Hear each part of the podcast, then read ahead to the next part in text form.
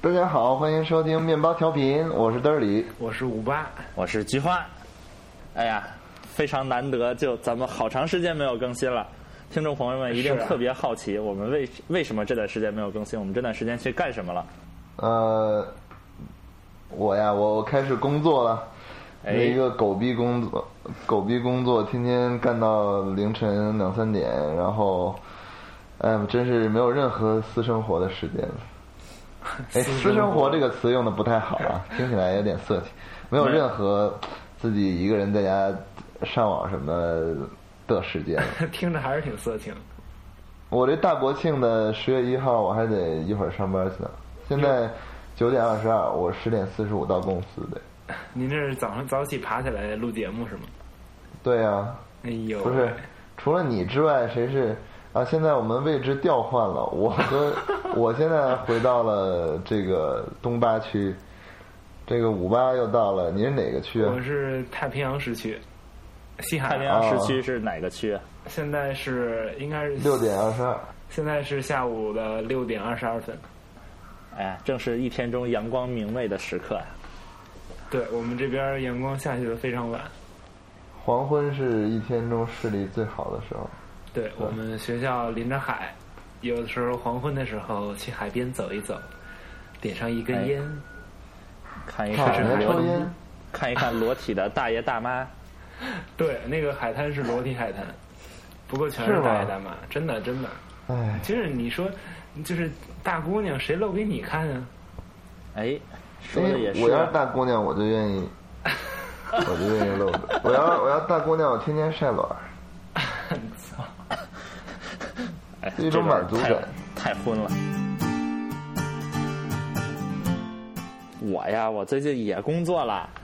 啊，但是呢，就是我和嘚儿里是工作在一个行业里面，我们都是这个这个服务行业的工作者，非常光荣。啊，但是呢，就是我为们什么这之你们间俩的每天要服务客户到半夜。每天对每天都要起早贪黑，起得比鸡早，睡得比鸡晚。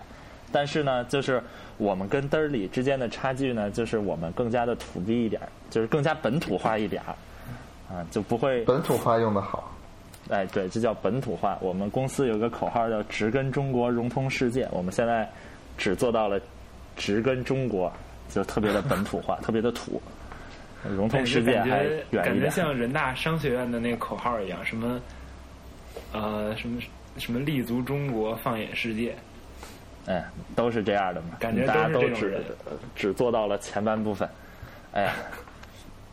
不过确实，我觉得我们应该比嘚儿里还是要轻松一点，因为我们土嘛，嗯，然后相应嗯的这个这个这个挣的也会少一点。哎呀，啊，但是十一能放假呀？哎，十一能对啊那这十一不能就放够假了吗，十一能放假跟我们也，就就是跟我们是和这个公司没关系啊，这是伟大的祖国，有社会主义的优越性啊，哎呀，这哎在香港那就没办法享受不到优越性了，一国两制啊，不，但是资本主义国家不就更享受不到优越性了吗？对呀、你看我就没有放假。那个五八也 update 一下，嗯，我这个 最近没什么可 update 的。我刚上学三个礼拜，我们最近学期非常紧张，然后哎，时间过得就是太快了，转眼之间对时五间八过得都太快五转眼之间转五眼八之都间上学了，哎呀，都上学了，上了三个礼拜，转眼之间还有俩礼拜就要期末了。我我们这他妈第一个学期特别短，五个星期一个学期。我那你们一个一年是几个学期啊？我们感觉是有两三个，哇，就是啊你现在还不不是知道有就是几一个，他们一个正经的学期是我们这个项目的两三个学期，牛逼然后根据课的不同，比如说下下周有的课是期中，有的课就是期末，就是这样一个缤纷多彩的时节。不过我觉得加拿大这边还挺有意思的，就是有的时候它各种放假，就是嗯嗯，比如说每个月挑一个周五或者周一，然后强行这一天编出一个理由来大家放假。有的理由不那么牵强，比如呃十月份是感恩节，然后有的理由就非常奇怪，比如二月八号是 Family Day，就就是感觉完全是为了放假，然后编出来一个节日。 幸哎福的国但度。是就没有强行编出七天假的这种情况，没有，那就是圣诞节了，基本上。有一个 Family Week，啊，你们都叫省对吧？啊，对，不是省的英文是什么呀？就 province， province 哦啊，OK，，对好，像卑它有诗十省，个省，对，它叫卑诗省。我操，当时我真以为它这个，它因为它英文是 B C 省嘛，我以为卑诗省就是人们随便一说呢，结果上到它这个省省政府官网，它的中文版它真的叫卑诗省。哎，什么叫卑诗？那哪就是它中文名字叫卑诗省对吧？对，就翻译过来哪的个卑哪个诗啊？就是阿尔卑斯的卑，诗就是诗歌的诗，哦，就是 B C 的谐音呗，可能是粤语里边，粤语我不太清楚。 BC 是什么的缩写吗？ British Columbia，British Columbia，哦，英属哥伦比亚，对，我的学校叫 U B C，哎就是 U B C，哎，哎，让我想起假了如一我的位英文一足位够一好的位，话我突然想起啊提到 B C，我就想起了一位一位同学， ，DC。哎，对对对，他就是我记得特别清楚，他坐我旁边儿，然后有一天就看他上着课呢，拿着一个牙签在手里，然后在他们手臂上刻字儿，然后 那个下课给我一看，就是发现已经刻的血肉模糊，真刻一个字儿。他当时喜欢那个女生叫王，你知道吗？然后那个字儿是那个三点水儿，然后右边一个草字头什么什么。嗯然后我当时想他是不是刻那字儿呢？然后结果他弄过来一看，刻了一个王。然后刻太痛苦了。哎呀，得亏姓王，这要是姓对一个对比较难的姓儿，像什么比如诸葛什么什么 的，薛？诸葛，呃，诸葛藏藏什么的， 然后刻一个全名。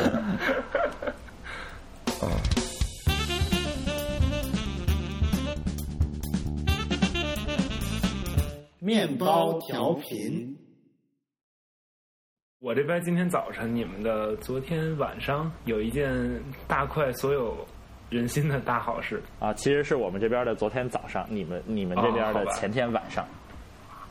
哦，是这样，哎，有一件大快所有人心的大好事儿，是什么事儿啊？哎，就转眼之间，这个 iTunes，啊、这个 Apple Music，还有这个 iBook，都同时进入中国了。就以前以前是这个这三个应应用，我相信如果在中国的听众没有开通其他国家的账户的话，这三个应用理论上大家应该都是放到一个犄角旮旯里面，基本上从来不打开的。不过就在昨天，就这已经是成为历史了。昨天这三个都同时进入中国了，哎，我现在就正在体验这个 Apple Music。这 Apple 我 Music 是不是有一个特别特别乡土化的一个定价？哎，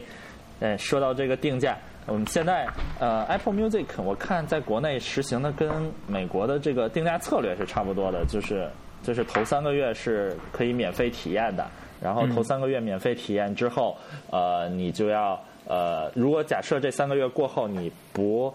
进行取消这个服务不撤销的话，它会自动就是每月自动给你续费。然后这个定价的话是呃每个月十块钱，十块钱就是十块人民币。呃，这个这个在美国定价是多少钱呀、啊德里？也是10 10块吧美元呢？对，我啊后来决定不用 Apple Music，很大的原因就是我觉得这定价太高了。我有那个 Spotify 的学生账号才，才五美元一个哎美国月。也是吗？因为加拿大这边是十加元，它他们俩汇率是五比六，我以为数不一样呢。照这么说，我们在日本，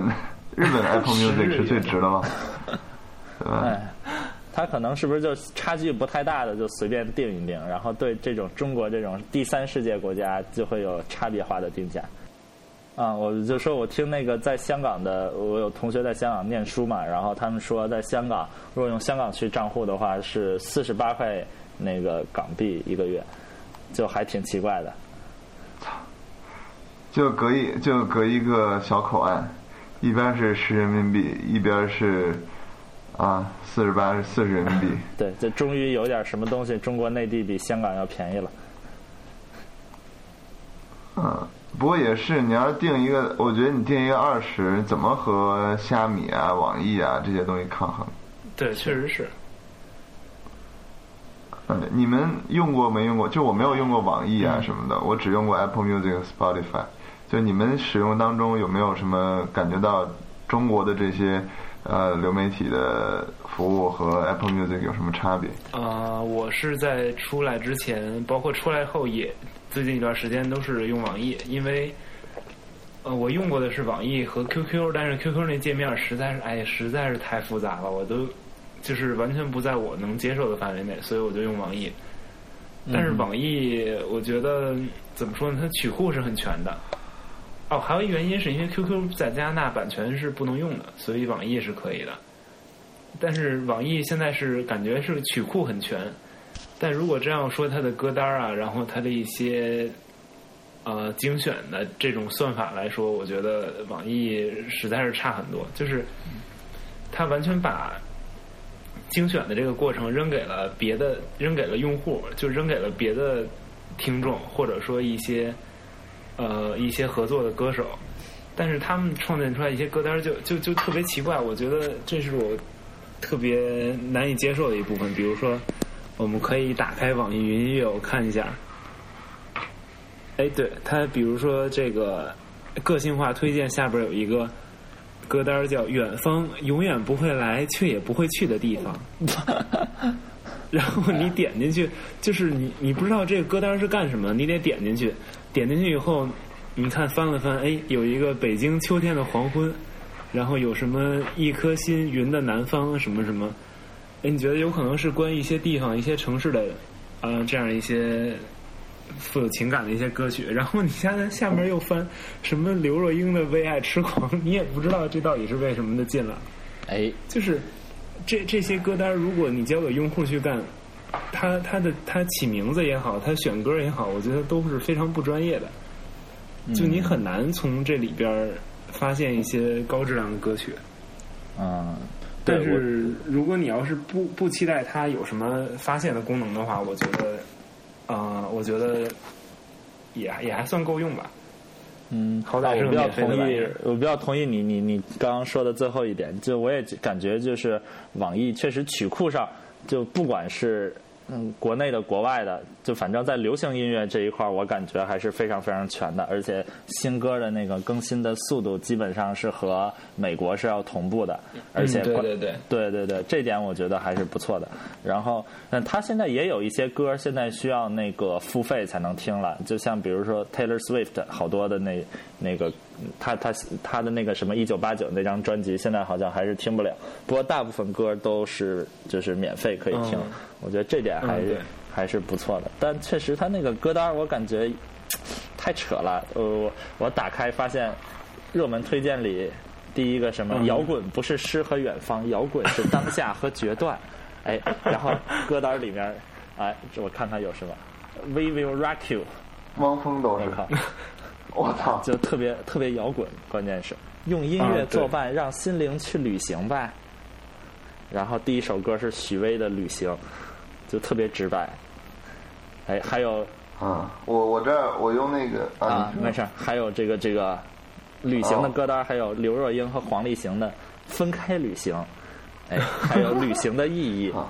最长的旅途，就就特别的直白，都是旅行相关的这种这这种伪文艺啊，也不叫伪文艺了，人家其实也挺文艺的了啊。我感觉就是网易喜哎，你说有人有这种需求吗？就是说我现在就需要一个歌里一定要唱旅行的歌。啊，我觉得除了在玩一些奇怪的游戏以外，不太需要一定要有这个关键字出现。对，我我我这块儿我有用虾米，嗯你知道吗？然后他们的精选集也是用户分享的。然后比如我这第一个推荐是，他们只过了一张专辑，错却足以惊什艳么叫四座。指只过了一张专辑，就 感觉就话都没说利落，这我感觉个，对对对。然后什么无前奏强势来袭，第一秒就放倒 你，就真的有人会有在一种，我现在有一种不想听前奏的心情，就是猴急猴急 的。我有时候听摇滚会这还样有，但是你但你要是突然间有个流行混在里边儿，然后它就算没有前奏，我觉得对我来说也没有什么意义。对啊。嗯对吧我我这儿还有评中文歌（什么括号评论过三千），就还有人把评评论过多少多少作为一个标准，就只看那些评论，就一边听歌一边看评论。哎，还有一个赠你一支单曲循环，破折号，九月未 央。哎，对，什么叫未央？我一直没明白。就数字尾巴上老有这个东西，然后网易上也老有这个东西，你这就没文还化没了有过吧？一半的意思吗？你这没文化了。菊花给你解释解 释。这个 哎，嘚儿里是不不知是道？也没有文化了？嘚儿里肯定不知道，才会让我来解释。就有一句歌词说得好，这个什么“菊花残叶未央”，就啊就在说我。夜未央是不是《诗经》里的吗？对，这就是在说这个菊花呀，它虽然残了，但是呢，它就它那个啥其其实你也不知道，憋不下去。就是夜还没有结束哎，未央就是没有结束的意思。哎，这首诗的作者是周杰伦吗？呃，对吧？周杰伦在《诗经》里所做的，啊，嗯哎，有那么一些厉害。不是？那就算那首歌也不是周杰伦吧，也应该是方文山吧？嗯，应该我我是不太周杰伦清楚的。应该找一个歌单看一看，就那些那些年方文山曾经惊艳过我们的年华。哎，对，就就像 Apple Music 就有这种东西，比如说，你看它这儿有什么二零零七畅销金曲，然后往下翻往下翻，有一个李宗盛打磨过的歌曲，就是他这歌单就特别明确，所有所有李宗盛操过刀的歌都会在里边。嗯，哎，真的 就有这个东西。 OK，哎，太好了，哎，就就像这个 Apple Music 里面，现在这些歌单是都是苹果自己来做的吗？嗯、对，明确，嗯、呃明显就是它播放列表来自 Apple Music 冒号国语流行之类的，嗯，哎，那为什而且么里边还有一些哎我觉推得荐有一个语，不你好点进去就就是能看到推荐语，肯定是人写出有来点的。像 App Store 里边那对个对对吧？嗯嗯，但是我这边就是问题就是我从来我在美国区从来不会推荐中文音乐，我有时候想听中文歌也没法听。嗯，对，这就是哎，可能这就是这个真人给你推荐的一些弊端，他们不做你就永远拿不到。嗯哎，没办法。不过我觉得像就 Apple Music 应该其实可以加一些比较专业的啊、什么乐评人啊，然后歌手，然后做出来的歌单。其实我觉得就这种只要稍微专业一点的人来做就没问题，呃不要让那嗯个对普通用户来做。我觉得普通用户就贡默默贡献一下自己的这个收听数据，数据让他们后台就行了对对对，做做算法就可以了，就不要自己上去瞎摆摆、瞎瞎瞎瞎逼逼。嗯，我觉得这还挺有意思的。你还记得当时那个啊？我就记得当时这个 Apple Music 新雇来那个 CEO 叫 Jimmy Alvin，他就说这个我们是一个 revolutionary 的一个产品，结果最后解释了半天是是靠人来去做这件事，就是非常 traditional 的一件事。呃，我觉得就是，呃，现在主要像这种，呃，凡是有内容产生的这种应用啊，或者网站啊，比如说像音乐，然后像新闻，再比如说像阅读啊，就这种东西，就就我感觉现在主要就分为两派，一派是就走这种呃算法的这种这种路线，然后比如说像那个豆瓣儿、豆瓣儿 FM，然后还有像那个什么今日头条。啊，然后就这些都是那个走算法的，像那个 Medium，然后都是算法的。但还有另一派就是比较传统一点的，然后就是走人工推荐的这个这个路子的，像这个这个这个 Apple Music，然后那个还有什么呀？新闻新闻里面有哪些是？就其实所有传统的这种门户网站呀、新闻网站，其实都算是人工编辑，然后人工推荐出来的。嗯，对吧？啊，我就觉得，就你说，就是嗯像就像这个领域这种做内容的领域，我我还现在真还不知道是说是算法做出来的东西更好，还是说人工推荐做出来的更好。我感觉现在是不是还没有这么一个定论？嗯，我觉得你要人的话，质量就会参差不齐嘛，就是你没有办法确保质量。但是肯定最后的结果是，就跟任何其他领域一样，是一部分算法，一部分人最好。呃，其实 Apple Music 我感觉哈，就现在确实是一部分算法，一部分人。就你像它那个哎，我们其实没正经跟听众朋友们介绍一下 Apple Music，就把 Apple Music 打开以后，然后它那个下面，然后就是有五个那个可以点的那个 section 嘛，然后第一个是什么为您甄选，中文是，英文应该是什么 you 还是什么 for you，啊、然后这个应该都是就是算法推荐推荐出来的东西，就根据你你的那个收听的历史记录，还有你主动 follow 的那些歌手啊选择的偏好，然后但是像那个之后的再往后的那几个 section，一个是什么新内容，什么这应该是叫 What's New 吧，我感觉，然后还有什么广播。嗯，radio 这些应该都是人工做出来，它那个广播肯定是那个那那个频道肯定是人工做出来的，啊、我感觉现在它也是在走这种人工和那个算法相相结合的这个这个这个道路，嗯、但像像那个网易什么的，我感觉就是就是那种想走算法道路，但是玩呲了的这种这种感觉。就他们网易的这个算法，我感觉更多的是基于啊、你你收听的歌，然后同时你收听的这首歌在某个用户的歌单里，他就会把那个歌单推荐给你，但事实上都特别傻逼。对，就是有一帮不是很有品位的人创建了歌单儿，然后被一帮同样没有什么品位的人点了赞，啊他就出现在你的歌单里了。我觉得就是，如果说要用算法来开发的话，就一定得就是有专门的一部分人来做做做算法，啊而不是说就是像网易这么简简单单省事儿的这种做法，那那效果就太他妈差了。加上如果用户人工嗯还对特别差的话，那就没法要了。嗯。嗯我之前那个用那个豆瓣儿的时候也存在这问题，就是我感觉就是他们其实是用算法的嘛，但其实他们那个算法我觉得也一般，就听听到越越往后面听，随着你收听的记录的多越来越多，他给你推荐的这个歌儿会越范围会越来越窄。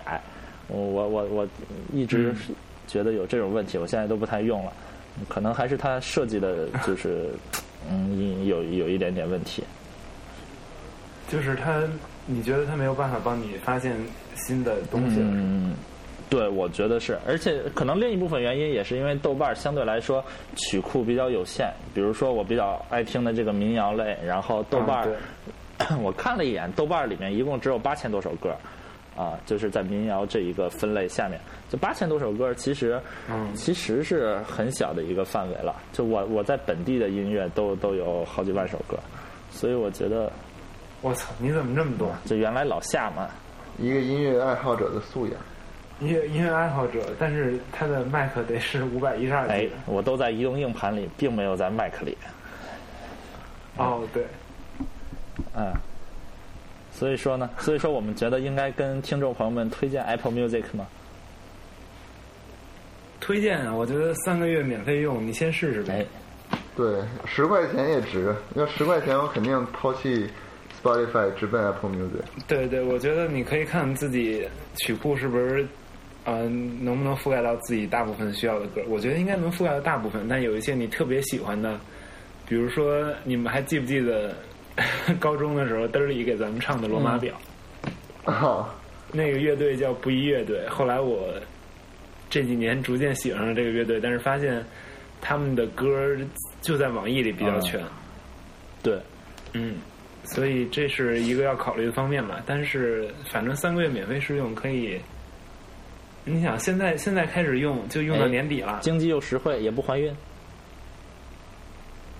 哎对啊，试试再说呗。我觉得就是像你刚刚说这种情况，就其实是这种比较小众音乐的爱好者，就他们有这种长尾需求。我觉得就这种情况的话，一般来说嗯也对没有哪个主流的音乐平台能满足这部分听众的需求了。其实，呃我感觉啊，这个确实是就哪就是比较不足的地方。就比如像古典呀、然后包括像那个爵士啊，然后像这种音乐，呃、嗯这种 Spotify 啊，还有这个这个呃网易，我觉得还都收录的不是特别的齐全。嗯，对，我觉得他们可能需要，因为你越往后，它就是这个曲库量得指数性增大了。对，我觉得 Apple Music 可能也会慢慢放大这个曲库。说实话，Apple Music 曲库，我觉得个人觉得，假如你听英文歌的话，已经找不到更大的曲库了。对对对，毕竟人家是最早的这个对数字音乐的。问题就是中文歌，我在 Apple Music 上真的找不到什么中文歌。嗯，对嗯，对，而且网易它有一个有一个能满足长尾需求的这样一个办法，是它它给那些小众的音乐人提供了平台，因为因为我想咱们都知道，就是如果你乐队不是很出名的话，你愿意把这歌免费提供出来，然后去换取注意力，嗯，对，是这样的。这样的状况是存在的。然后呃，像这个不一乐队，它就是应该是跟网易合作了吧？他们最近大概一个月前、两个月前，把他们所有的专辑都给放出来了。嗯，对，包括我那个有一个同学，他就是人大的，现在已经去了波士顿的同学，他他们自己整了一个乐队，然后出了一张小的 EP，里边的五首歌也都是放到了网易上。嗯对，这点还是不错的。网易哎我感觉还是挺重视跟这种艺人之间的关系的。嗯，对，哎呀，对，网易不是一向号称这个最，嗯，怎么说呀？什么有态度，天天就有态度非常文说的艺新闻对，那是 新闻。啊，对，就感觉，但感觉他做什么事儿，就是都试图把逼格拉高。对，不过新闻咱可以再聊一期。我觉得，就是一个真正的好新闻的这个这个这个门户，他应该是没有态度，嗯就是你不应该去加任何偏见在里边儿。不过这是另外一个话题了，咱们可哎以改天再说。所以我们的嗯改天结再论说吧就是要推荐 Apple Music 给大家，然后建议 大家 我对们怎么老有结论？对，我们的结论是两个大拇指，哎什么五个五个星， 我们应该有一个什么呃一个什点么评系 统。，或者我们每次都用一个不同的系统来 confuse 大 家。呃，今天我们的结论是什么？五只脚一起上举，什么这个那呃对个，， 等等，五只脚，对呃对，你们这俩个， 你最近少了一只吗？还是没有啊，那假如你把手也算成脚，然后再把，哎，我就不说了。哎，嗯，推荐哎呃好，我们进入下一个话题吧。我们进哎入，下最一近个话题吧。最近我们聊一聊这个新的苹果发布会之后的这对个，。最近我们面包调频中有三分之二的成员都换了新的手机，他们两位都是谁呢？那首先我要告诉大家就，是这他们两位中并没有我。那我们再猜一猜啊，观听众朋友们可以给我们发来信息，有奖竞答。哎，所以你们两个都分别说一下这个这个，你们都呃其实开始用了哎有小一周了是吧？没有？我是，嗯、到今天是两天就半不能说用了小一我周用了了吧，就显得我们这个特别权威。哎， 我他呃妈我被那我我个用了小一周，好我比好好我比五八多用了一倍的时间，我我二十我二十六号就拿到，我他妈本来应该二十五号拿到的。哎，你二十六号拿到，那不就是我的二十七号吗？哎，不对，我的我的二十你七号的我二十六号晚上拿到，那就是你的二十六号早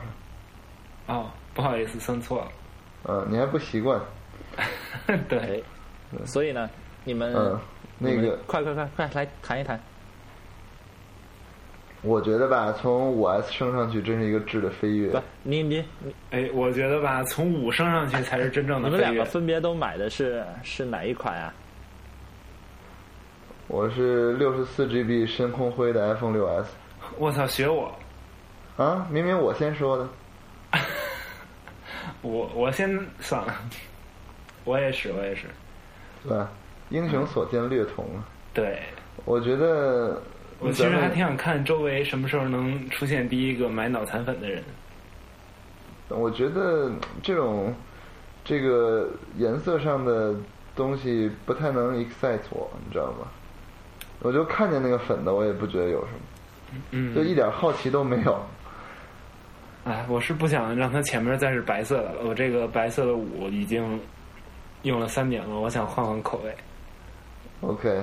换一个黑哥哥，还是去了对，感觉去了欧美国家之后，对，就是更喜欢黑色，就更喜欢对更喜欢黑哥 哥。对哎，那咱们说一说这个手机吧，手什么？手机吧，哎呀，这种梗都是他们小学生 玩的，我不知道为什么我们现在要玩这个，我也不知道。感觉好久没录，太激动，好吧， 来吧，这个说一说这个手机怎么样？五八，你先来。啊，我觉得首先，嗯因为我是从五升上来的嘛，所以首先快是不用说了，然后这个电池也明显续航要长了。原来我我我过去的三个星期都是我已经开学三个礼拜了嘛，就是每天还拿一个移动电源，小米移动电源，就以防万一这个手机要没电了会怎么样。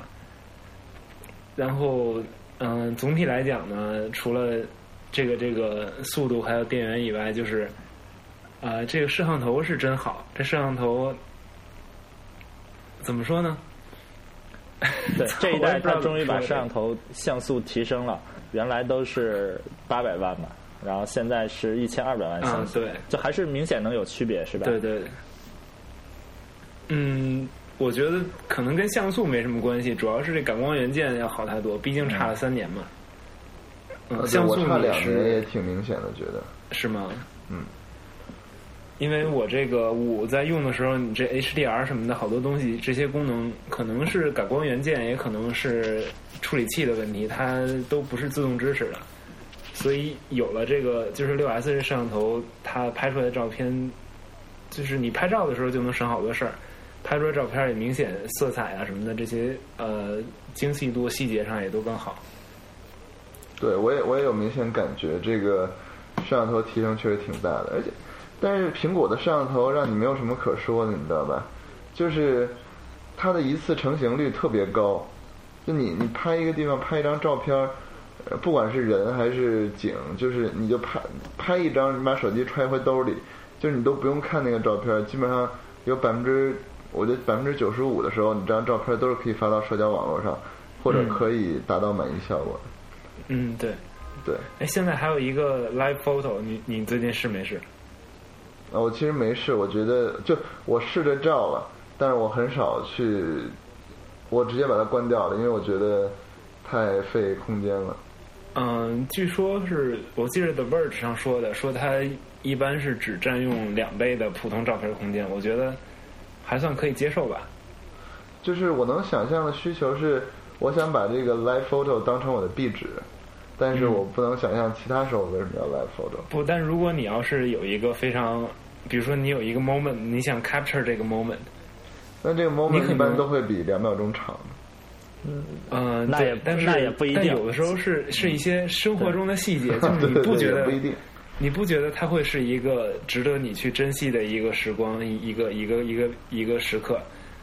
但是可能你一年以后，你就会，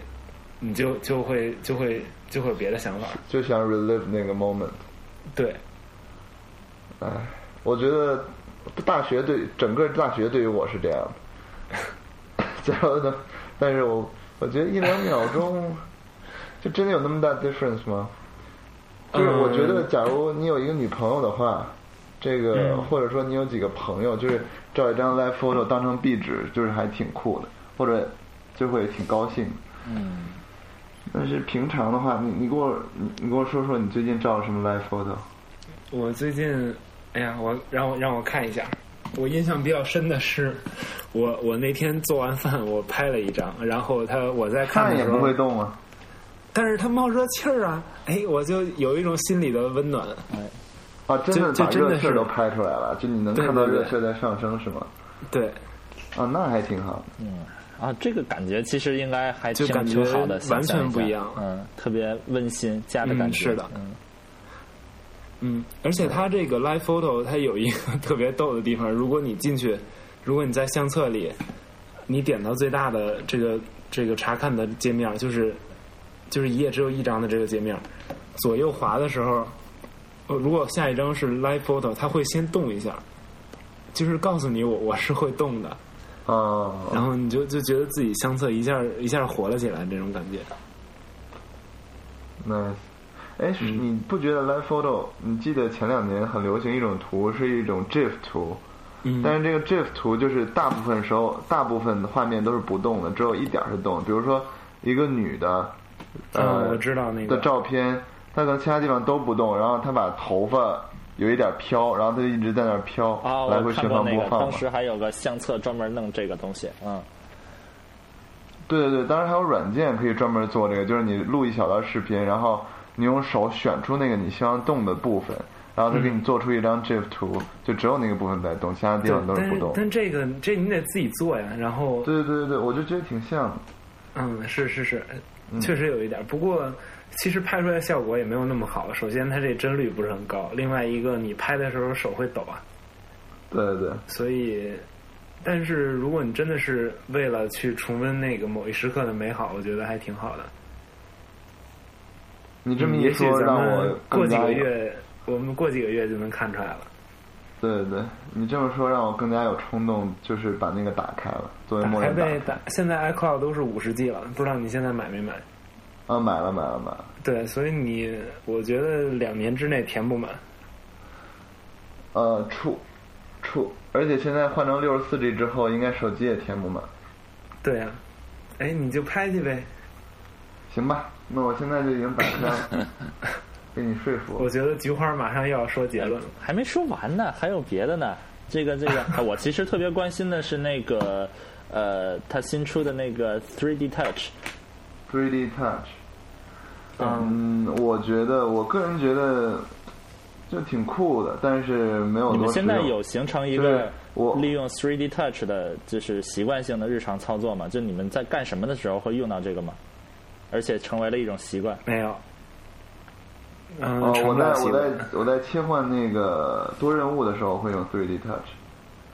真的吗？我觉得那个使劲那么那么从边缘磨过来，有的时候还不如按两下 home 键。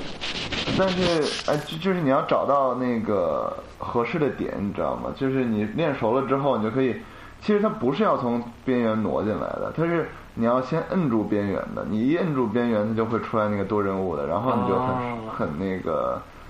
舒服了。行对吧，毕竟比我玩的时间长那么百分之一百。对，就是因为你，我觉得有时候经常在屏幕上操作，尤其是这手机又大，所以你不不知不觉你的手就会往上 hold 住 hold hold 住一点你的手机，然后这种时候你要再回去按 home 键就有一点点难受。我觉得现在我还是挺经常用这个呃 3D Touch 切换那个切换什么来着？切换应用的，对。嗯，啊，不过当然除我此之外大家你还是不有是都什么知道？其实可能有听众不知道，就是 3D Touch 报媒体报道比较多的是，你可以在 Home 呃 Home 屏幕上按住一个图标，然后给你出来一些 Quick Actions，还有就是呃 Pick and Pop，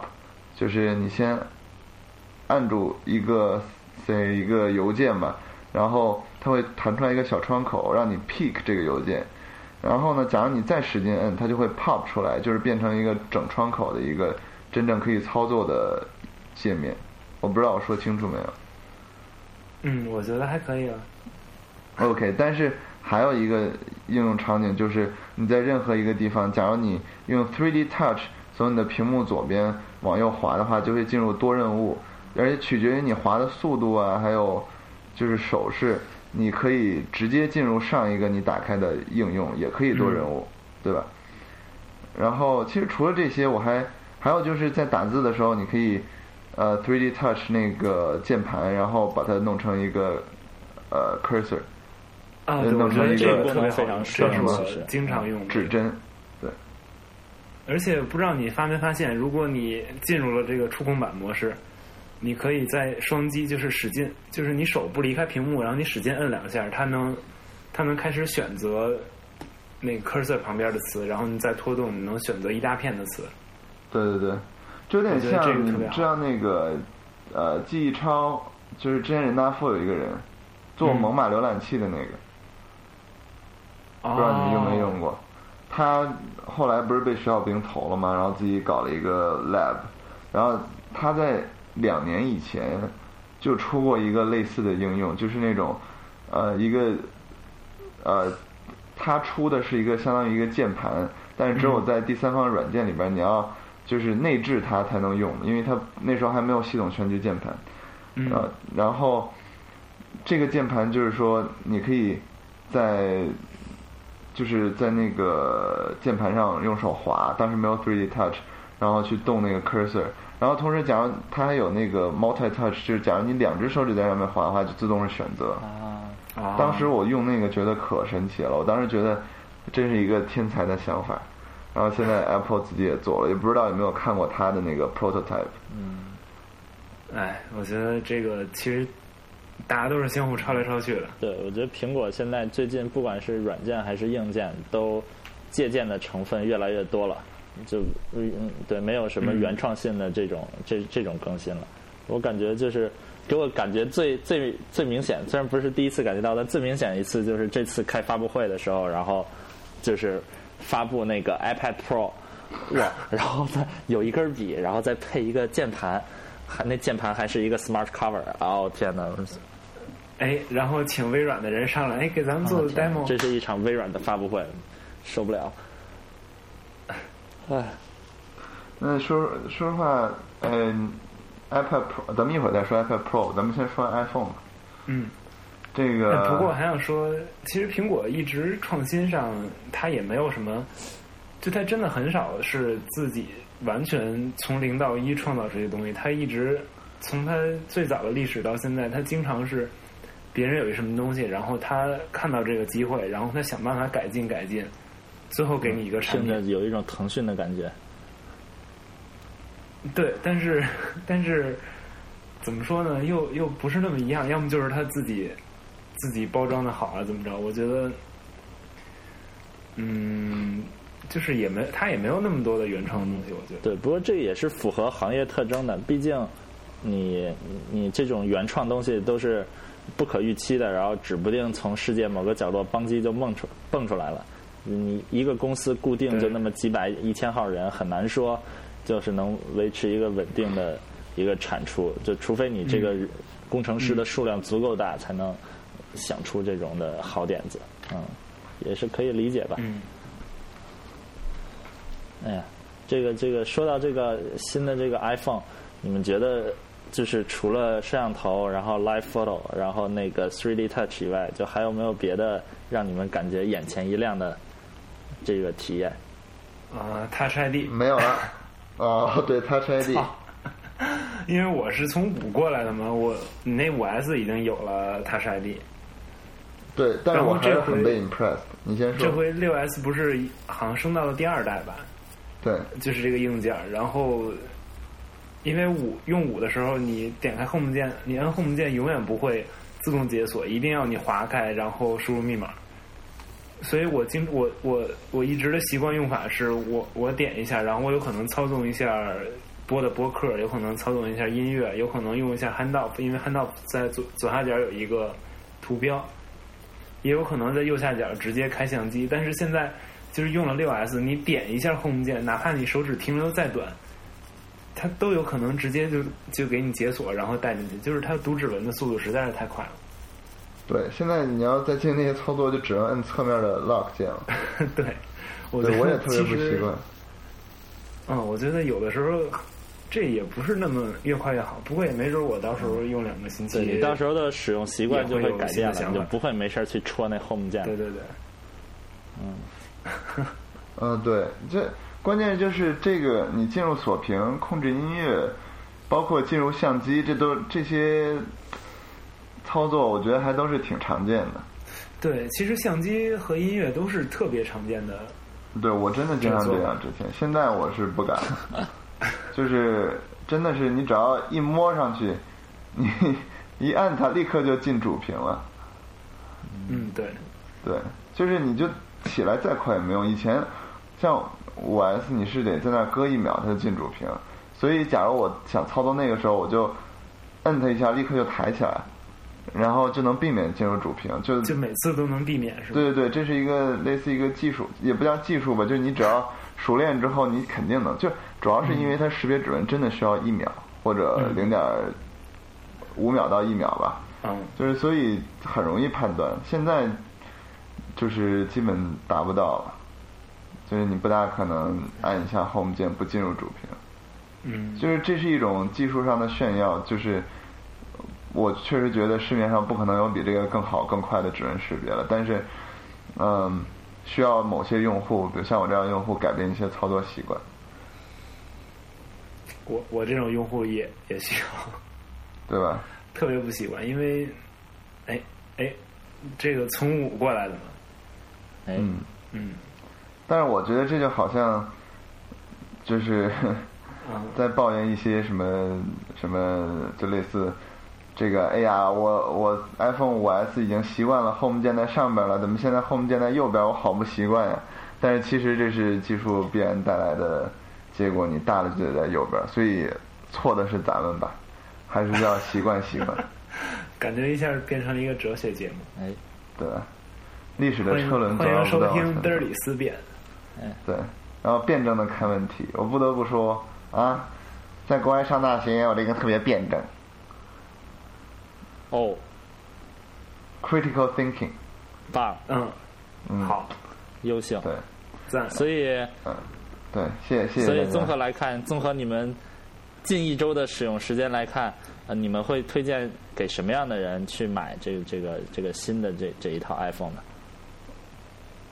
我给他的评价，首先我给他的评价是四个脚趾，一共十个还是一共五个？这个我们目的就是你不能 有这种有这种标准，你知道吗？你这 个我 到懂时候了，对到时候听众有一种期待，对，嗯，对我给他四个脚趾，然后呢？嗯，我觉得我推荐任何一个不用 iPhone 六的人去换它，就是实在是一个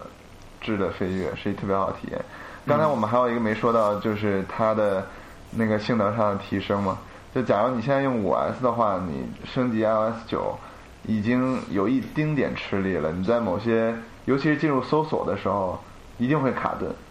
我不知道那个五八用、嗯，我这个更搜新索的我并不是很常用，因为体验确实不好，五上面就很卡。对吧？嗯呃，菊花呢？啊菊花嗯，我更更新了吗。了，但是我觉得还好，我觉得还还好。是六啊对，但是不过确实也不常用，嗯，没什么用，我觉得。对吧？嗯，哎，我是因为我的应用经常就放在一个文件夹里很深的地方，然后我要打开一个应用的时候哈，我有时候懒得去找，我就会用这个。这就是你的不对啦，为什么呀？你给它放浅一你点、呀嗯放那么深，你还要用人家，你不有神经病吗？这，对，但是我习惯你们哎，你们现在主屏都有几个页面？就有几主几屏几？我现在是三个我是两个，对呀、我也是三个呀。那那么多应用，假如你保持在两到三个的话，你不能哎不我放教你深一办法，我也教给听众朋友们一个办法，就您是说首页一定是你天天都会用的东西，你很常用，一天用好几次的这种东西，嗨，然这后不废话吗？对吧？对吧？现在这我们三个屏幕，三个屏幕，你想我是玩游戏的人，我那个第三屏幕我是给了所有游戏，我就都列出来了。 OK，然后第二屏是我其他的，我不是每天都要用，就是比如说那种以防万一的啊这种东西。啊，嗯哼，这时这时候你可以把应用的图标按颜色分类，哎，哎啊比如 OK，说比如说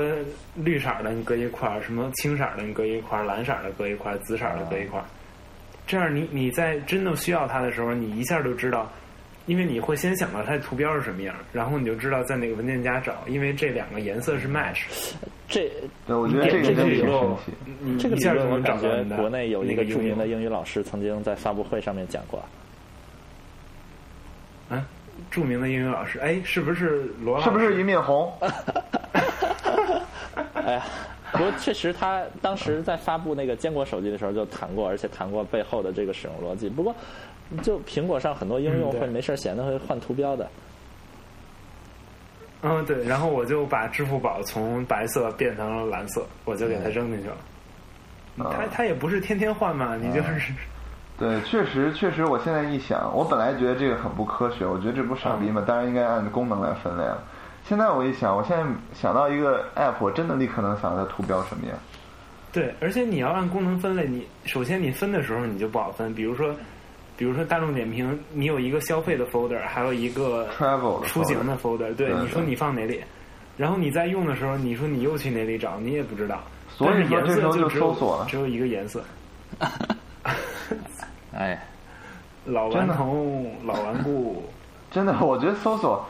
我觉得这个搜索大势所趋啊，就是全局搜索为什么人要做的那么好？不就是给你搜索用的吗？但是你要是真有一千个 app 你在在你手机里，你搜就搜吧，你就就一百个，你就拿颜色归归类，你我特别生活讨很厌幸这种福给自己设限，人生不设限好 吗？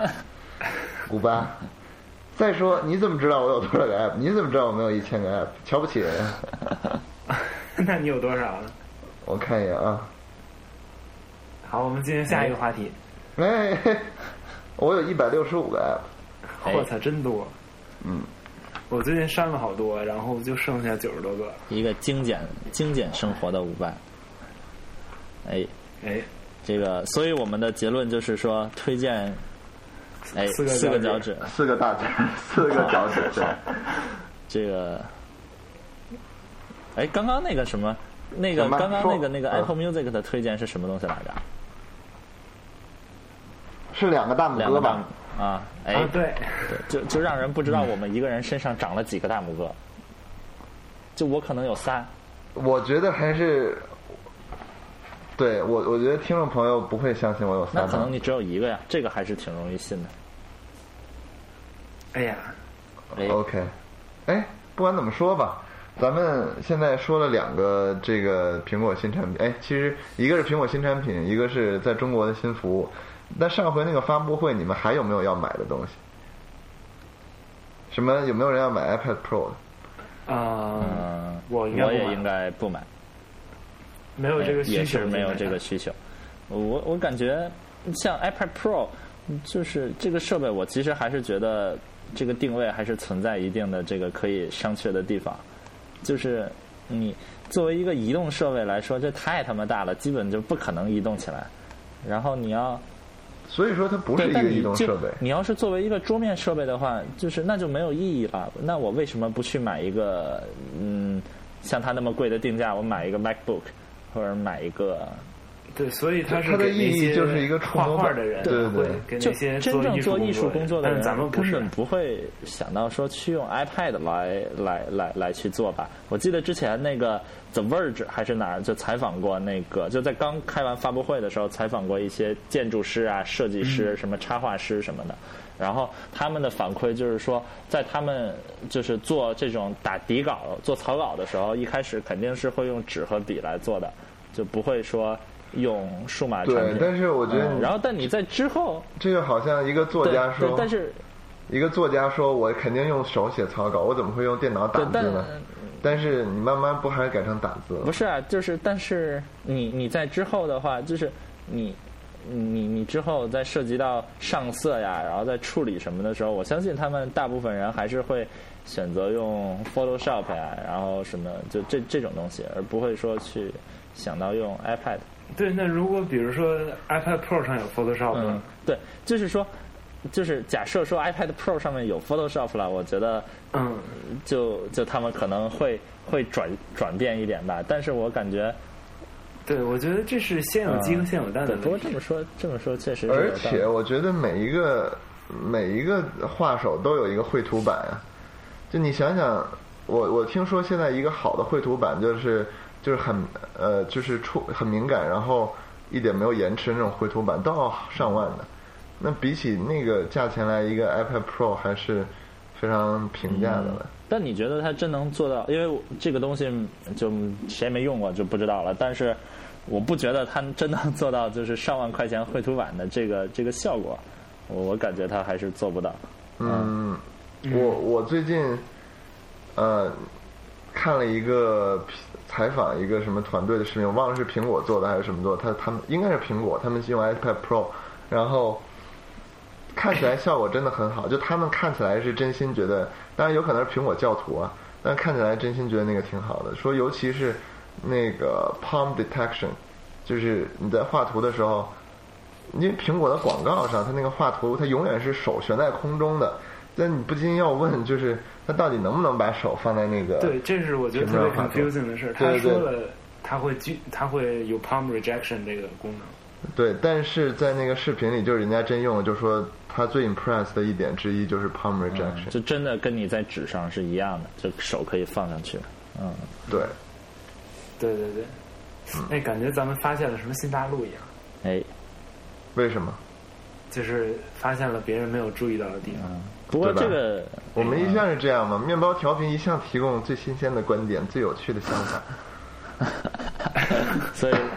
虽然我们从来没有这个，我们从来没有这个 slogan，嗯，但我们是一直这么做的。我们对于面包调频还是要举对八只脚来推荐一下。两个柠 檬，啊、什么？你对面包调频什么评价？反正我是两个柠檬。哎，所以，呃，这所以就是，但对于这个 iPad Pro 来讲，就是除了它重点宣传的这个这个这这种绘图啊、设计这种功能以外，就除了这部分人可能会会买以外，就你觉得还对什么样的人群是，就是买 iPad Pro 更合适？我觉得最合适的其实是 retailer，最最合适其实是商铺，就是在他们的各种店里面或者呃体验区啊或者什么的放一个 iPad Pro，然后将来我觉得会是一个呃放在就比如说你一面墙上放一个 iPad Pro。就比如说厕所的，就比如说那个厕所的墙又上放有一厕个所 iPad 了，我 Pro，感觉咱们第一期节目就有 厕所。就对对，那每天我都有厕所。对啊，你就可以当一个小电视用嘛，而且你每天最开最早上哎呦我的妈的呀信太息都恶可以心了！从那你就儿。想，你你一边在你你就站在那儿，你在那儿一手拿着那啥，一手往那儿跟那个 iPad Pro 上面指指画画，我觉得我是不太想用。我现我想的都是你在早上洗漱，你知道吧？就非常有逼格的一个男的，然后天那往脸上铺什么那个叫什么护须水儿、爽须水儿什么这个那个的，然后刮胡子，一边刮一边哇，那 Bloomberg 在面前又开始说什么今天哪儿哪儿又那跌了你又涨那了又你什么还是要然后用他就手去这手样去操作成功它的，你还是要用手去操作它的。但你早上对啊肯定要用、要可用以操手作去那呀啥，那你就得用力哪哪啥？我没有理解。不是，你还可以用手。我的意思就是说吧，就是这么大的一个屏幕的交互，它可以有对，但是很不多一定要在 possibility，厕只所要里它。以后价格下来。嗯对对对对，我觉得这是重点。对，对，我觉得对商家也挺重要的。我觉得很，我能想到很多店都可以因为一个 iPad Pro，就是它的这个用户体验可以更好，不管是什么取号啊、点菜啊、什么这个那个嗯的。对，但你觉得对消费者市场呢？消费者市场我觉得有点早，所以这我我觉得也有点担心，就是你在开始的 early adopter 这么少的情况下，像 Adobe 这种大公司，它可能给你做一个 Photoshop，但是你的开发者真的会那么活跃的去做一些呃为 iPad Pro 量身定做的 app 吗？你做完了之后，你得 charge 多少钱你才能把成本收回来呢？对，这这是一个很大的问嗯题。我记得好像有一个开发商就说，他们不会给 iPad Pro 开发，就是这我也就看到原那因个就是新说，因闻。为因为用户太少了，他们没法儿呃去 cover 他嗯们的成本。对，哎，这是哪个呀？我也我也看到这我个新我闻记得了。好像是是 Procreate 吗？还是嗯，对不所以记得。对对对，我觉得这是一个挺。所以，所以我觉得就是也很奇怪，就是在这个产品真正真正出来卖之前，就所有人就是包括消费者，然后包括开发者，都把它定义为一个 niche market 的这么一个东西。但可能真正出来，大家会觉得我靠，这屏幕这么大，还能抱着走，就非常方便。可能也不一定，嗯，对，我们没有人会这么觉得，相信我。嗯，我觉得有可能，因为它分屏做任务，有的时候就就还是挺还是就就挺好的。你想当时微软，哦不对，微软当时 Surface 卖的，但你其实就现在 iPad，对吧包括从系统和硬件的角度来说，都已经更越来越适嗯合做一个主力机来使用了，作作为就是非专业用户的，对就我像觉得学是生这啊样或者那种自由撰稿人啊什么的，就就就已经完全足以胜任了。现在有了多任务，然后 iOS 九之后的那个 iCloud Drive 也是可以直接开放了，可以有文件管理了，然后再加上现在它的这个分享功能也更加全面了。嗯，我觉得其实越来越适合作为一个主力机来使用了。对，对不过确实是在此，不过现在确实还是没有人会真正完完全全依赖于一个 iPad 的。那我们最后给 iPad 是什么评价？ 我觉得哎这个还还是让你来吧。我给过两个柠檬，你不是给面包调频两个柠檬吗？没有没 有没有，我给面包调频，不是两个柠檬吧？是，啊，是吗？哎，哎呀，那那我先不给 iPad 打分了，因为我毕竟我其实没有什么太多想法。嗯，嗯，咱们聊聊我最后 close to my heart 一个问题，但是我三分钟就要走了，嗯，哎那就快是 Apple 快 TV。哎哎，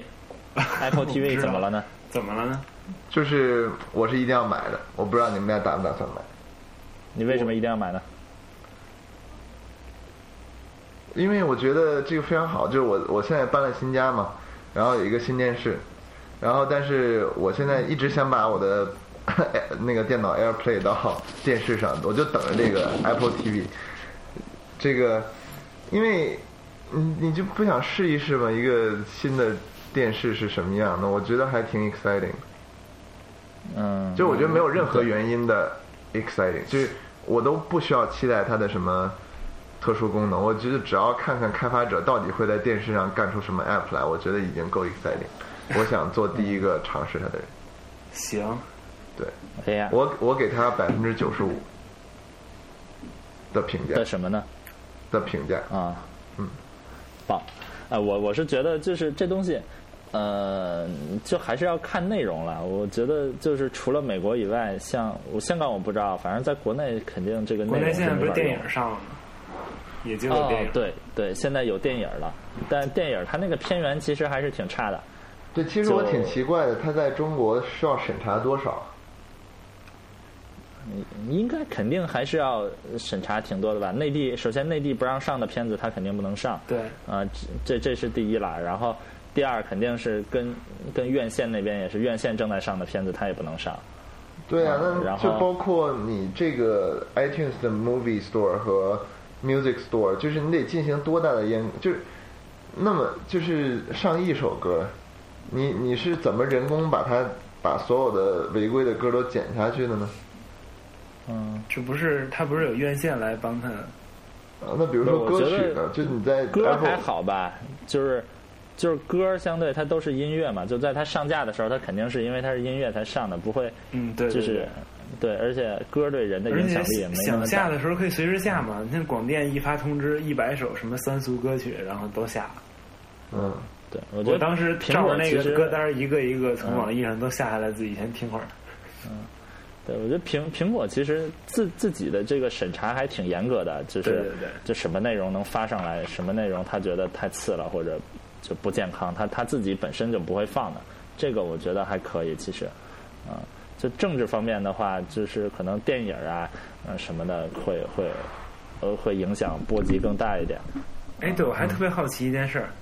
你买 Apple TV，你买三十二 G 还是六十四 G？这俩有什么区别？我真是不知道他们俩。我觉得我个人觉得区别可能就是缓存区别，就是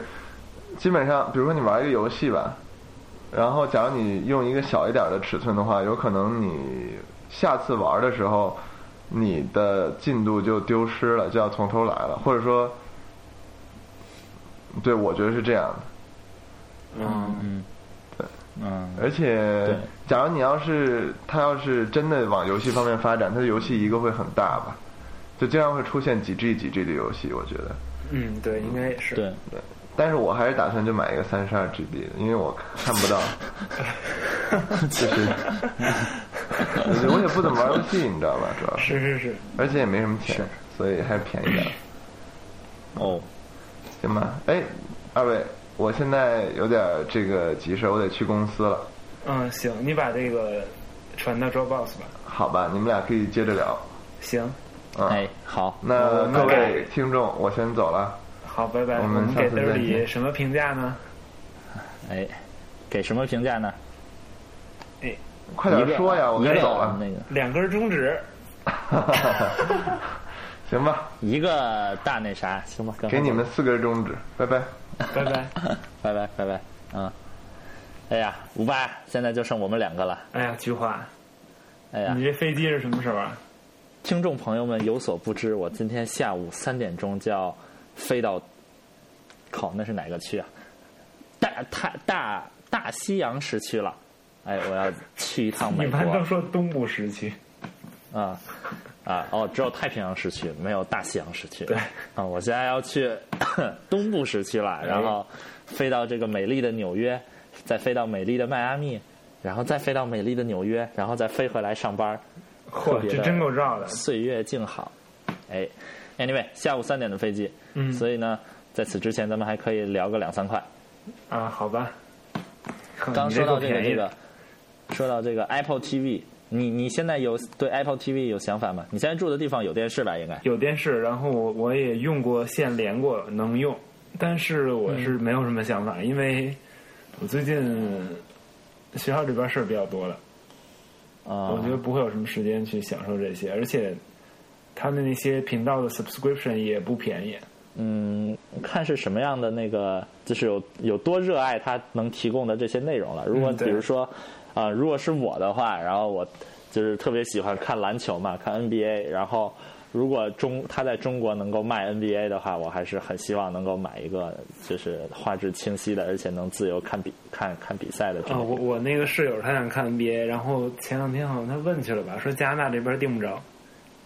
哇，嗯不是，它是在有线上面订不着是吧？他说 Apple 在那 TV 边上订不着，我去，我觉得特别奇怪这。就毕就竟别看加就拿大隔了那么两三百公里，但是。对，加拿大好多时候有有些事儿都还挺脱离时代潮流的，嗯就是你可以上看那个加拿大的那个亚马逊，跟美国的亚马逊就完全是天上和地下，对对对，就你就加亚加拿大的亚马逊上啥都没有，都得从美国买来运过去。啊、然后对加拿大这边儿呃温哥华这边儿用不了 Uber，好像多伦多哦可是以。吗对，温哥华这个是是我们这省好像政策不让，我天哪！所以你每次打开嗯 Uber，它都会弹出一个什么帮我们帮我们加油什么的， 然后让他赶紧过来，让他赶紧进入温哥华这边儿。啊、嗯，对，不过我觉得温哥华反正当地那个公共交通还是总体上挺方便对，的。还挺好的。我嗯们我觉得呃你你肯定知道，就是其实一到国外，好多公交的时刻表是很准的。嗯嗯，对，对，是这样的。嗯，哎呀，一个公交车舞啊，算了，听着像骂人的。 哎呀，哎呀，你最近还有没有用到什么新的新的功能？有没有什么新的体验、新的推荐？就到国外了，哦，我这个，我给大家推荐两个，嗯、一个是最近常读的，一个最近常听的。哎，有一分别个是什么？叫有一个人是他在他在 WordPress 上经常自己写文写新闻，就是他每嗯天会读好多好多新闻，就是上百个网站的新闻，然后他精选出来十条比较有意思的，也比较重要的新闻，然后给放出来。我们可、啊如果你感兴趣的话，其实可以查一下这个这个人，他他这网站叫 Next Draft，就是嗯哼下一篇草稿。啊，嗯，直译是下一篇草稿。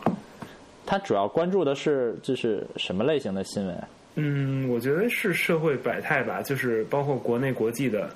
都会有。嗯比哼，如说前一段儿是前两天有什么卖家的那个事故啊，什嗯么的这些，然后包括教皇访问纽约，啊然后呃一系列的事情，它它都会有一些涉猎。我觉得有点像一个、像一个 general topic 的 Darren Fireball。啊，了解啊，他自己也会给出评价来是吧？相当于嗯，对，它会有一些还会有一些评价之类的。啊啊，挺嗯不不错过的。还还挺还挺中立的一个。嗯、我就觉得这个这个作者他，啊所以呃，基本上看他这一个就能把重要的新闻都看到了。啊我，觉得对，这是值得推荐的一个东西。哦，哎，我觉得这个挺好。我现在就特别想要一个人，就是每天就是帮我找出最值得看的这么几条新闻来。对就对对，对我对是因为因为我我定的东西，就是就是很缺呃国际头条这种东西。嗯，对，嗯，哎呀，还挺好的。对，我觉得有这种需求的听众应该也不在少数，所以我们给 Next Draft 的评价是七个小灯泡，七个小灯泡，就有七位女嘉宾点亮了她的小灯泡，所以大家可以哎看人、看着大家办还要上去灭掉五盏灯回来。哎，优秀，哎，一下暴露了我看《非诚勿扰》的事实。你刚刚还说你推荐还要推荐一个一直在听的是什么呀？啊，我一直在听的是最近，呃，NPR 有一个新的播客，当然是英语的，是叫《The Hidden Brain》，就是隐藏的大脑。嗯哼，它是一个每一期节目大概是三十分钟的长度，然后它会涉及三到四个话题，一般是心理学的和行为学的一些东西，比如说，呃，比如说你嗯、怎么看待这个生活中男女吵架这个这个？实际上说，就是一般男女吵架肯定说的不是一个话题。比如说，女的是说为什么你不听我，为什么你不听我跟你说的话；男的是说为什么你不懂得感谢我。这这样这样，他们吵架就永远在两个频道上。他那一期节目就会针针对这个问题，呃，进行一些讨论，然后有嘉宾啊互动什么的这些。嚯、哎，啊，我就是觉得说还相对还更基于生活一点的专业心理学分析是吧？对，有有点这样的东西，啊，而且也挺有意思的。我现在是上上学、下学来回得有三十分钟走路或者坐公交车，哎，所以天天儿听这种东西还挺多的。优秀。嗯，推荐给大家。所以我们对 The Hidden Brain 的评价是三十六 D，三十六 D，哎， 笑的有点突然我是突然想起了咱们曾经的高中同学，啊。好吧，又是一位高中同学。嗯，anyway 吧。所以，哎呦，我最近，哎呀，提到这个推荐哈，我最近好像嗯还真是那个什么，没怎么用到特别好的这种新的 app。可能一方面是因为就是就是工作了，然后没时间没时间再再再再看很多东西了，然后另一方面嗯也是觉得就是饱和了，就是已经有的东西逐渐都饱和了。然后嗯我最近看到有一个嗯、呃还不错的东西，就推荐给大家，就是呃这个这个这个这个，如果你经常难以出启差齿，然后你经常或者你比较有钱，每次出差都会住比较好的酒店的话，就是我推荐给嗯大家有一个应用，然后叫做常客。然后常客，常客就是非经常的常，然后那个嗯 客人的客，然后就是说这个东西它其实是一个网上的小社区，然后网上有有有论坛，然后有微博，然后手机上有 app，然后能起到的主要功能就是说那个呃，一个是这上面都是这种经常出差啊，然后进嗯去去各地玩儿啊，住各种酒店，然后这种人在上面，然后他们会推荐你，就是说哪个飞机的这个这个呃飞机餐比较好，然后哪个酒店什么就是设施好啊，然后饭好吃嚯什么的，然后。呃，一般而且推荐你的都是这种什么，就是超五星级，呃就是五星级以上的酒店了。然后还有推荐你的都是这种什么商务舱、商务舱、头等舱的体验之类的啊、然后嗯一方面是这种体验式的，然后另一方面是说他会告诉你就是如何快速的获取各种什么牛逼信用卡，然后如何快速获取各种航空公司的积分呀、然后怎么升金卡，还会告诉你就是怎么怎么申请各大连锁酒店集团的呃白金卡会员什么的，就这些其实。就是你，你如果经常出差的话，就还挺有用的。你就想你，你如果你是这个国航的金卡的话，你就可以 每回每回用它的贵宾休息室，然后每回会优先给你排、排你想要的座位，能够有更大的几率换到。如果你坐经济舱，就是换到安全出口；然后如果你坐哦那个、呃商务舱，它可能会更优先给你升舱啊什么的，就有好多这种权益。然后你要在外面经常住酒店的话，就会就你如果是白金卡，就就会经常就是你订普通的房间，它会直接给你升到套房，然后你可以就是享受行政行政酒廊啊之类的东西。就反正哦，对，这就是一个这个这个小社区，然后我觉得还挺有意思的。如果大家有这种经常有差旅需求的听众的话，我感觉还是可以上一下，推荐给哎，大家你。是听你们单位同事推荐的吗？嗯，就我我之前是有一个同学，他老出去玩儿，然后他推荐给我的。就啊但是之前哦上大学的时候就是没有这种需求嘛，然后工作以后的话就经常四处跑嘛，所以说就是嗯嗯嗯对，就对这方面会更关注一点。行，那你对常客 什么评价呢？常我对常客常客的这个评级是一袋感冒冲剂，就是在你我最近感冒了，我现在手边有一袋感冒冲剂，我觉得就像救命稻草一样，所以我推荐给大家。啊我觉得咱们聊差不多了，但是就是最近我还想讨论一个事情，就是那个，嗯，苹果在 iOS 九上面最新推出了一个功能，叫这个，就是允许第三方开发者开发这个 ad blockers，就是屏嗯广告屏屏蔽广告拦哎我截已插经件用。上了，哎，你用的哪一个？我用的 Crystal，因为我想试一试，它当时刚出来的时候是免费的，所以嗯现在好像变成一块钱，国内好像是三块钱，嗯所以我想拿这个便宜的东西先试一下，它是不是真的好用。啊，然后呢，是不是真的好嗯用呢？确实是，比如说你在同样在 WiFi 情况下，嗯、比如说打开的 Verge，我用 iPad 开的话，它那个加载完成的时间大概是开开了以后的时间大概只需要开之前的三分之一。啊，我觉得 The Verge 确实是一个非常嗯，就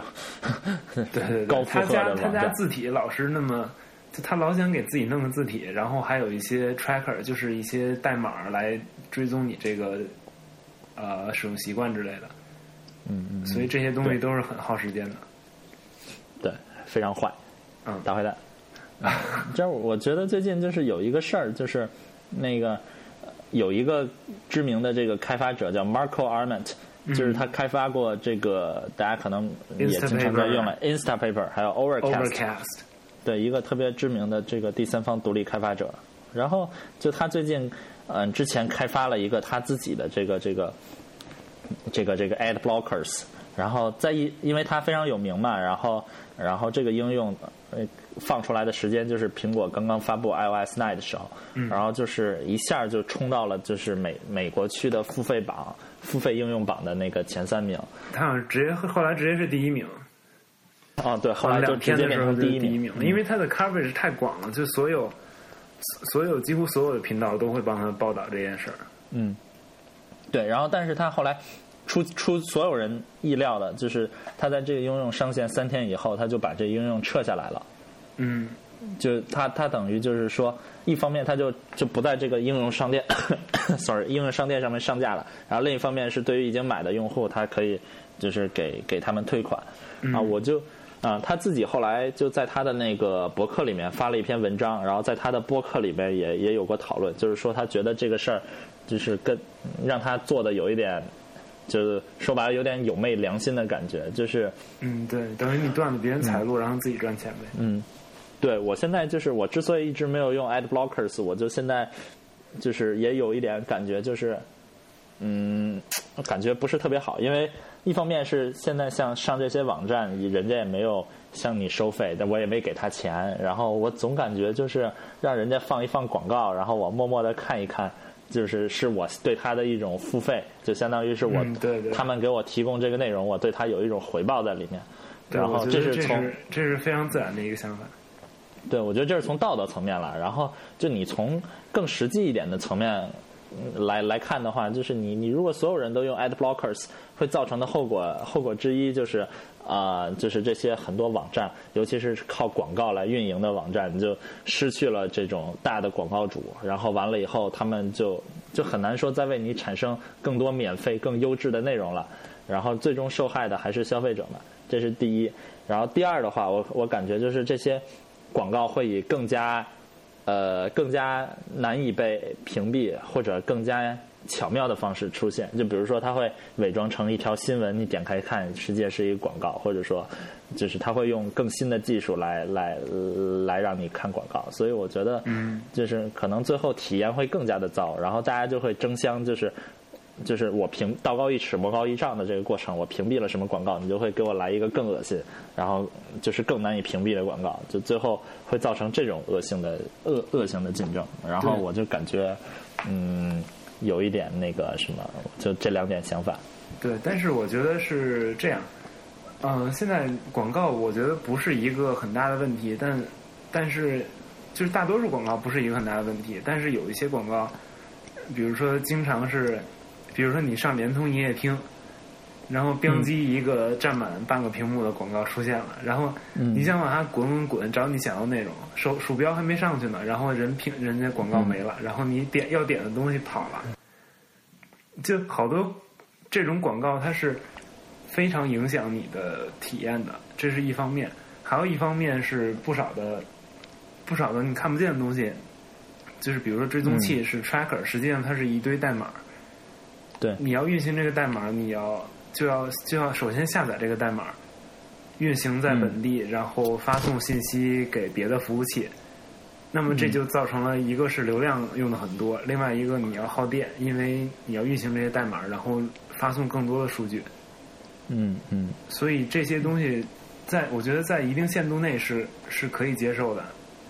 尤其是它、它能够很好的支持，呃，比如说内容提供商给你提供更好的内容，但是但是如果它要是超过了一定限度，如果它就是十分严重的破坏了你这个阅读的体验啊，或者说使用网站体验，我觉得，嗯、我觉得屏蔽广告这件事儿也不能说是。就是更更有点像是一种自我防卫的手段啊，嗯，实在是没我觉办得法这这个有点像那个之前那个那个那个 John Gruber 在那个 Darren Faribault 上面的观点，就是说用户实际上就想屏蔽的不是他要想屏蔽广告，而是说他想屏蔽的是这些呃垃圾的，然后影响他阅读体验、使用上网体验的，就这些所有的这些垃圾广告，然后嗯嗯这些代码，然后这些呃各种各种占内存的网页元素什么的，其实是这些东西。我觉得。对，如果这么想的话，就是你这个功能其实叫 ad blockers，其实是不太准确的。就它其实屏蔽的不是不仅是广告，或者说就是就是没有呃，它屏蔽的对象是广告中的一部分，加上其他的一些别的东西。嗯嗯，我我感觉应该是这样。如对，果就其实是一棒子，如果你我我觉得就是对于大家来说，如果你的 blocker 里边可以选择是屏蔽 tracker 还是屏蔽广告的话，你可以考虑把 tracker 关掉，把广告留着。如果你能接受的话，嗯，实对，而际且上客应观该的是一说个，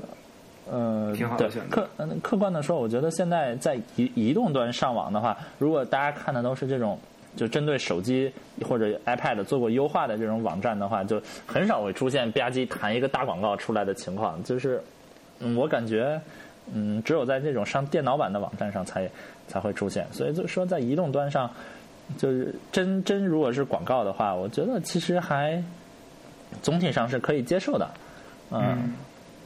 那些那个代码的话，我感觉就是，嗯，就如果它就是呃不会特别占用你内存，而且不恶意的话，我感觉也还好，让人家知道一下你的使用数据，也有助于优化优化它的运营嘛。嗯嗯，但对是，但就问题有的时候这种。它采集的不仅是你的使用数据，不仅是针对它自己网站的用，比如说有可能你的你在你你搜索微博的结果，然后就发给百度了。下次你看一个别的网站跟百度没有什么关系，它只是用了百度的广告，然后它就会给你展示一堆跟你关键词有关的广告。如果你搜索的内容是有可能是隐私敏感的东西，嗯，对那就会产生比较严重的后果。对对对，不过这个所以是我觉得嗯 tracker 是比广告更严重的一个东西。我觉得这些是值得你屏蔽的，或者说最值得你屏蔽的。对，但是你你如果这样子的话，就等于也是断了人家这个这个做搜索引擎的人家的财路嘛。像百度啊，然后还是挺依赖于通过用户数据来分析而而来精准投放广告的。嗯，我觉得就是也、也不能一棒子打死吧。嗯，对，但是就是他他们从就是怎么说呢？如果你要是从呃，等于你你看一个网呃，比如说你看一个新闻，你就等于突默认了这个网站会给你展示广告。嗯，但我觉得很少你会默认说他愿意把这个新闻里边的关键词，包括你的兴趣发送发送给第三方。嗯嗯，我觉得这对等于是有点像是我没有跟你打招呼，我就干了什么事儿。嗯，对，对，我觉得对这样，我觉得就是应该是可以屏蔽这些就是非搜索引擎的网站，然后把你的数据扒下来，然后传回给百度啊什么的。嗯对然后，但但是你自己在百度上搜索的话，那那这个就没办法了。啊，那就没办法了那。对对，那你就等于是默认接受了它的使用条款嘛？使用条款里肯肯定也说了，会把你的数据用来就是干嗯干干别的事情。对，不嗯过其实如果你要是没有登录百度，或者说你搜索谷歌没有登录谷歌账号的话，你只要清了 cookie，一般就一般就没事儿。嗯嗯，对对对对，不过是这这样就是这有点高阶用法了，我们可以再说。嗯，清理 cookie 还是比较简单的。嗯，我就说这个原理。啊，对对对嗯，是，对，所以我觉得应该，嗯，还是嗯，希特我反正我是特别希望开发者能够那个啥，就有一点这个分寸，不要那个就是断了大家大家的生意。互联网还是很靠广告来运行的这么一个行嗯业嗯对。不过我觉得也有一种可能，如果这个财路被断了的话，他们可能会有更好的东西做出来，也有可能是有更坏的东西。但是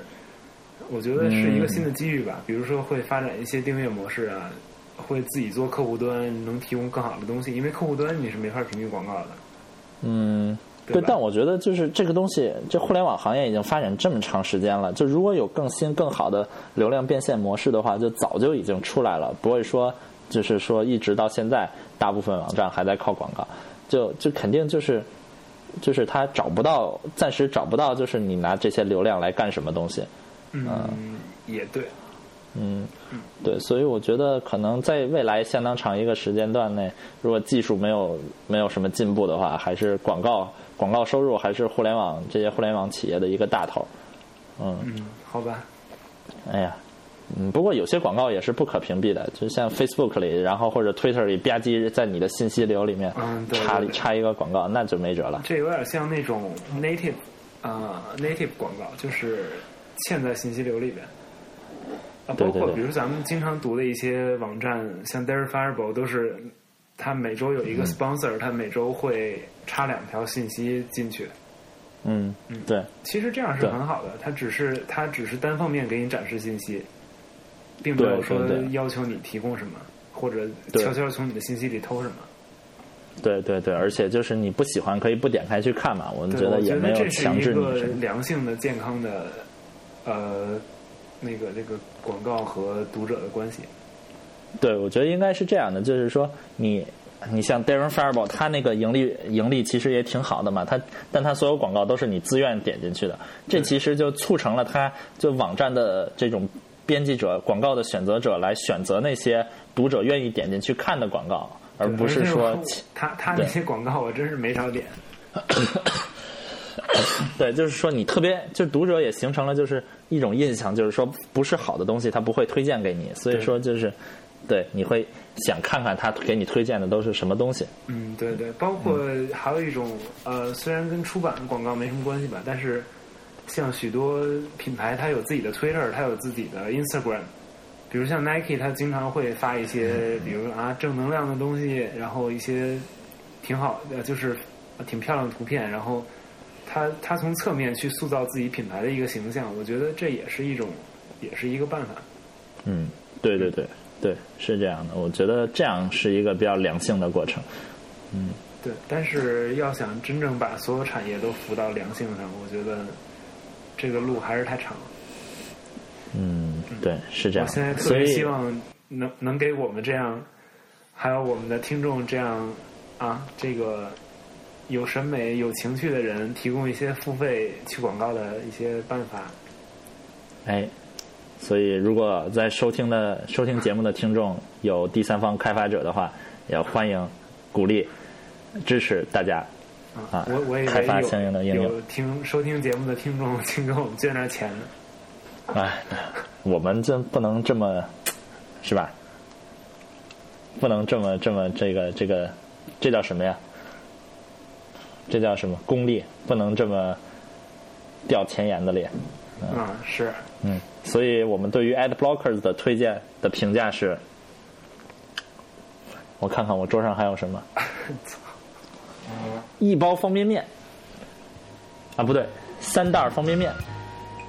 好，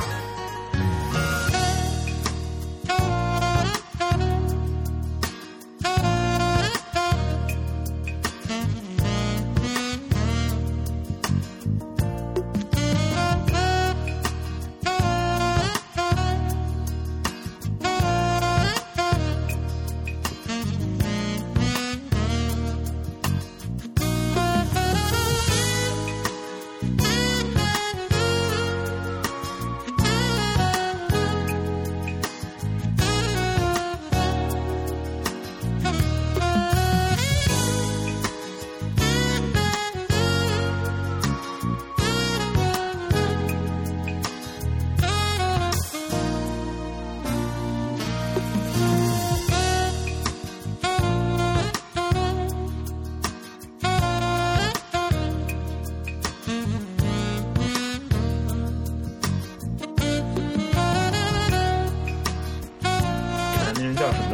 Music 现在从 Beats 过来的那个人，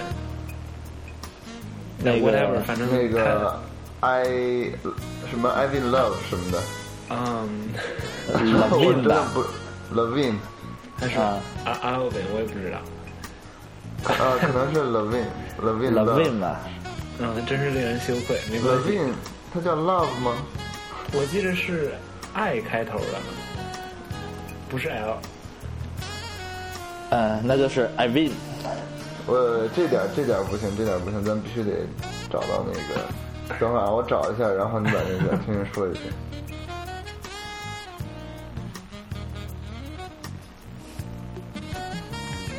不过我觉得啊，算先找着吧，找着再接着再说吧。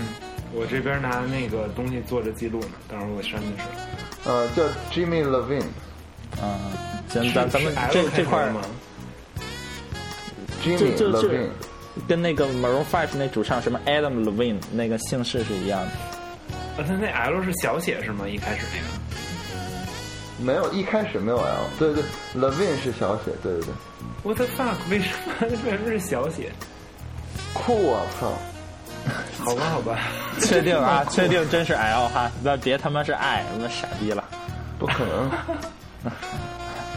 行那那那个嘚儿里，你重新开始一下。哎，等会儿啊，真的吗？真是真是爱吗？操！ i v i n 啊，操，真有可能， 可能是爱。你这他妈、嗯，维基百科是 I Ivan Ivan Ivan，太傻逼了！ 你这他妈要遇着客户了，妈给人说错了，我操！这个 Levin 先生，我操！ 啊酷你妈逼呀、就是大写。哦